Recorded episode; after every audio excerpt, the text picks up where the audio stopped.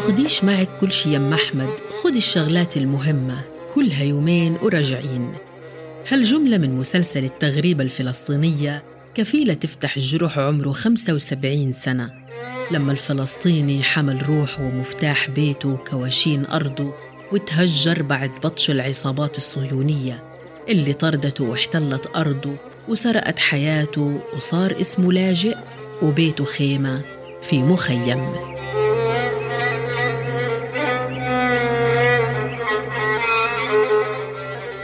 خمسة وسبعين سنة ولسه صاحب الحق بيحلم يرجع لأرضه لتفاصيل حياته اللي بيورثها من جيل لجيل ليظل الحلم الجمعي هو التحرير.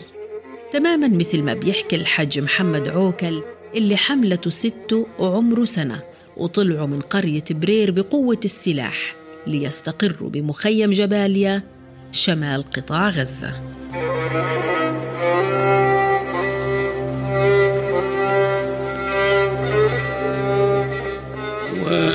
وإحنا طلعوا الناس من وهجروا وهجرونا.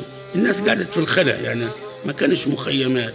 بعدين تقريبا يمكن في ال 52 آه، بدت الوكالة تبني دور اللي هو المخيمات. آه، فالناس لما لقت الموضوع طول فكروا يعني نقعد سنة سنتين أو شهر أو شهر نرجع ما صارش فالناس فضلت تقعد. تاخذ دور وتقعد في المخيم. وكان المخيم يعني خلص إيش دمع رغم إنه كان حياة المخيم صعبة كتير. يعني كان الأوضة ثلاثة في ثلاثة أو حتى مترين ونصف في ثلاثة في أوض. بدوا خمس تنفار لست تنفار يعني كانت حياة بؤس صحيح والناس كانت تشرب مية من الشارع. فيش مية. والله يعزك كان الحمامات كله في الشارع. ما فيش داخل البيوت. يعني كانت مأساة تقريبا مأساة كبيرة وكانت الناس بتنقل مية للشرب وللغسيل تنقل في حنفية موجودة في, في البلد. معاناة معاناة كثيرة كان بيعانوا من المخيم. بعدين آه، لا مانع من شتاء. يعني أنا بذكر والله في المخيم كنا طب تمطر الدنيا؟ كنا بنغطي وجوهنا بالإحرام أو بالبطانية عشان في مطر بنزل علينا. كان كرميد حالي الكرميد هيك. يعني بلاط صغير ومستة في هذا وكان بنزل مية في الشتاء يعني ما بنعش الميه حتى.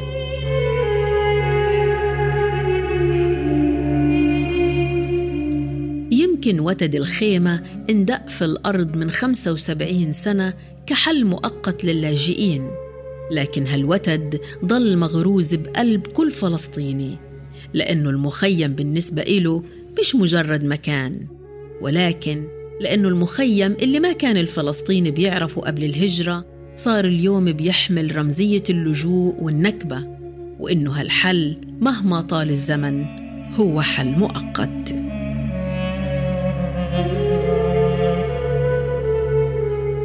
كثير حاولوا يلغوا المخيم وخدمات الوكالة للمخيم. طبعا هذه مؤامرة وكانوا بيحاولوا يعملوا للمخيم خاصة بجباليا بلدية على أساس يصير أمر واقع وتنتهي الوكالة.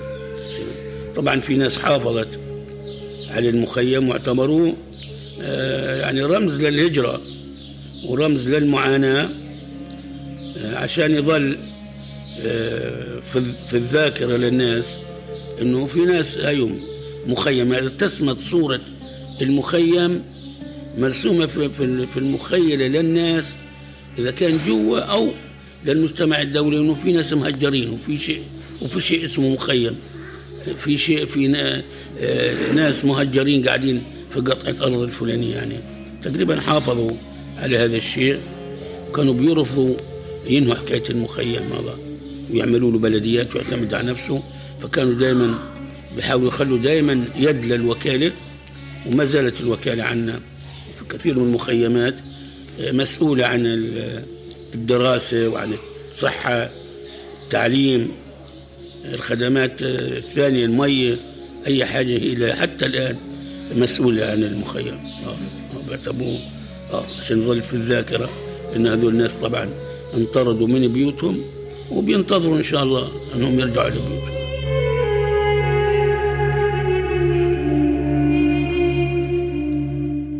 750 ألف لاجئ فلسطيني أقاموا في المخيمات بشكل مؤقت لتكون لهم مأوى لحين العودة حتى أصبح عددهم اليوم قرابة ستة ملايين لاجئ. ستة مليون عايشين في المخيمات على نفس الأمل شاعرين بنفس القهر. في كل مخيم عائلات من قرى مختلفة إشي من برير إشي من حمامة إشي من المجدل إشي من سمسم وبيت جرجة وبيت دراس ومن حوالي 530 قرية واللي اليوم متعارف عليها بقرى 48 كلهم عايشين تقريبا نفس الظروف الإنسانية الصعبة. ومثل ما بتحكي المعلمة ابتسام النيرب كلنا في الهم سوا. الاحتلال ما بيفرق بين ابن قرية وابن قرية أخرى. اليوم كلنا اسمنا أهل المخيم.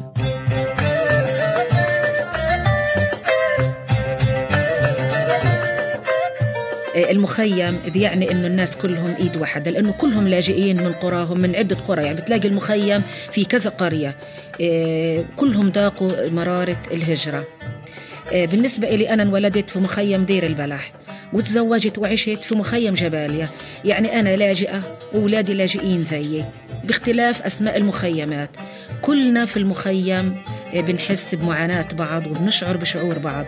علشان هيك دايما بتلاقي الناس في المخيم إيه، بيشعروا ببعض. إيدهم واحدة في الحزن إيدهم واحدة في الفرح حتى في التصعيد وفي الحروب. لأنه عدونا واحد ما بيفرق بين الناس هذا قرية فلان وقرية فلان أو فصيل فلان أو فصيل فلان. إيه، عدونا واحد. اللي هو أصلا إسرائيل هي سبب نكبتنا وسبب هجرتنا من أراضينا ووجودنا في هذه المخيمات. إحنا طبعا ما عصرنا الحياة أو المعيشة في قرانا المهجرة. سمعنا من أبائنا ومن جدودنا عن خيرات هذه البلاد آه، هذه بلادنا القرى المهجرة بلاد عز وبلاد خير.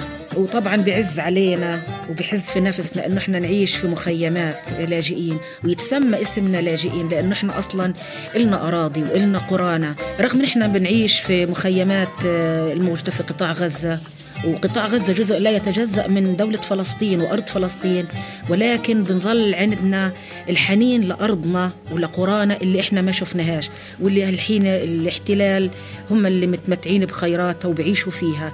إحنا بننظر لها بنظرة بعيدة ونتمنى من الله إن شاء الله وإن شاء الله حلم يتحقق بالعودة إلى هذه القرى.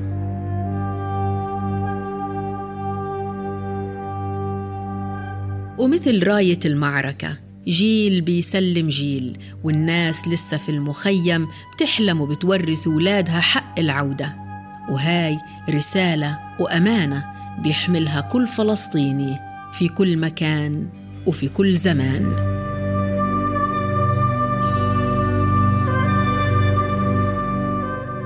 أنا كمربية أجيال مثل ما بربي الأطفال في المدرسة وبعلمهم الأخلاق والأخلاق الحميدة والصفات والعطاء كمان إحنا بنربيهم على حب الوطن.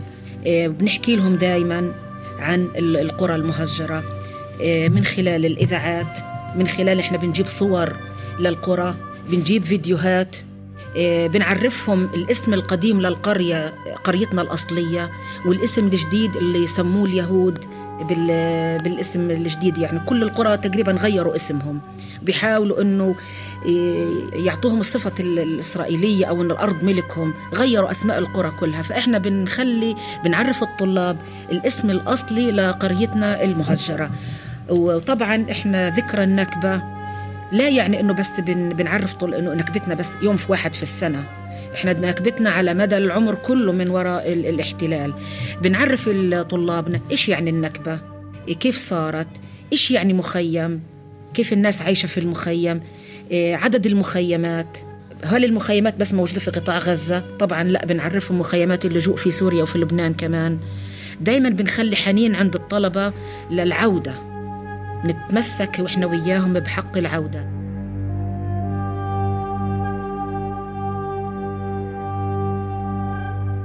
من 58 مخيم للاجئين في غزة والضفة وسوريا ولبنان والأردن. الصوت واحد والحلم واحد. رجعين مهما طال عمر المخيم. فهو مؤقت ومهما امتدت سنوات اللجوء فلا بد من العودة.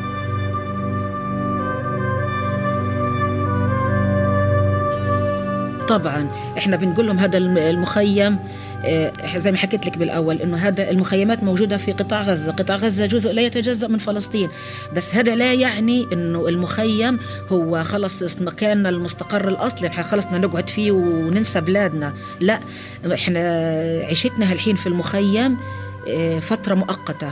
إلى حين استرداد أراضينا المحتلة. والله طبيعي. إحنا مستبشرين يعني. إن شاء الله لأنه هذا شوف الرجوع هذا وارد وارد من الله وعد يعني. وعد من الله إنه إحنا نرجع على بلادنا لكن إمتى وكيف؟ هذا بيعلم فيه الله. إنما في وعد من الله إنه إحنا نرجع على بلادنا. موجود. إن شاء الله الله كريم وعايشين على أمل إن شاء الله. و... وإحنا والحمد لله يعني كما بنلاحظ إنه الجيل اللي بيجي جديد متمسك بالأرض ومتمسك بالثوابت الوطنية ومتمسك بحق العودة أكثر من الجيل اللي بيروح. مش زي ما قالت جولدا مائير الكبار يموتون والصغار ينسون. لا صح الكبار ماتوا الله يرحمهم بس الصغار ما بينسوا. وهذا بفضل ربنا وإن شاء الله إحنا متمسكين بحق العودة ولا نتنازل عن هذا الحق إلا بعودتنا إلى قرانا المهجرة واستعادة كامل أراضينا.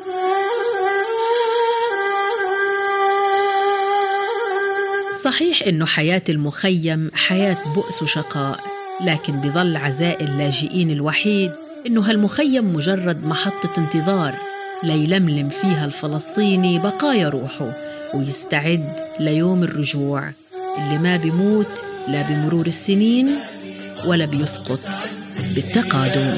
ويا رايح صوب